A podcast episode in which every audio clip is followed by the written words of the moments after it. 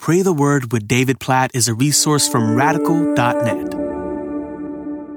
Hey, much apologies for the different sound quality on this particular Pray the Word episode due to some unforeseen circumstances. The quality is just going to be a little bit different today, but the word will be the same. And so let's pray according to it. Acts chapter 1, verse 14. All these with one accord were devoting themselves to prayer, together with the women and Mary, the mother of Jesus, and his brothers. What a verse. If you remember the scene in Acts chapter 1, Jesus has just just ascended into heaven. He gathered with his disciples after dying on the cross, rising from the dead. He ascends into heaven, and an angel from heaven says he's coming back. And they gather together in Jerusalem, just like he had told them to do, where Jesus had said, You're going to receive power when the Holy Spirit comes upon you, and you're going to be my witnesses from Jerusalem to Judea and Samaria to the ends of the earth. So they gather together in Jerusalem in what we call the upper room, and they devote devote themselves to prayer. This is the first of three different times in these initial chapters in Acts that we see this phrase devoted to prayer. Acts chapter 1, Acts chapter 2, verse 42, we'll talk about how the church was devoted to prayer. And then in Acts chapter 6, the leaders of the church say we need to devote ourselves to prayer and the ministry of the word. And I just want you to get this picture. Here are these disciples. Jesus has left them, he's ascended into heaven, and he's just given them this global global commission to go and make disciples of the nations, to be witnesses to the ends of the earth. So they gather together, and the Bible doesn't say they devote themselves to planning. They don't devote themselves to whiteboarding out a strategy to get the gospel to the ends of the earth. They devote themselves to praying. And I want to lead us to pray according to this verse, really out of the overflow of conviction in my own heart uh, this week with some things that I've been walking through in my own life where I've been doing a lot of strategizing and a lot of planning. And I was convicted specifically this morning that I was doing a lot more planning and strategizing and thinking through all kinds of factors. I was spending hours doing that and relative minutes praying. And in the process, I was, I was missing the point. And I just want to encourage you as you think about your life, as you think about your family, as you think about just all that God has put on your plate. Are you devoted to praying over and above planning, preparing? And I'm not saying planning or preparing or strategizing is bad by any means, but if we are not devoting ourselves to praying, we're missing the point and we will miss the power we need to do all that God has called us to do in this world, in our lives, in our families, and in the work He's called us us to. So, God, please help us to devote ourselves to prayer. God, we pray that you would guard us from our tendency to plan and strategize and work and do all kinds of things apart from devotion to prayer. God, we pray that we would realize our powerlessness, our total inability to do what you've called us to do. We think about these disciples in Acts chapter 1. There was no way they could have done what you had entrusted them to do, be witnesses to the ends of the earth. They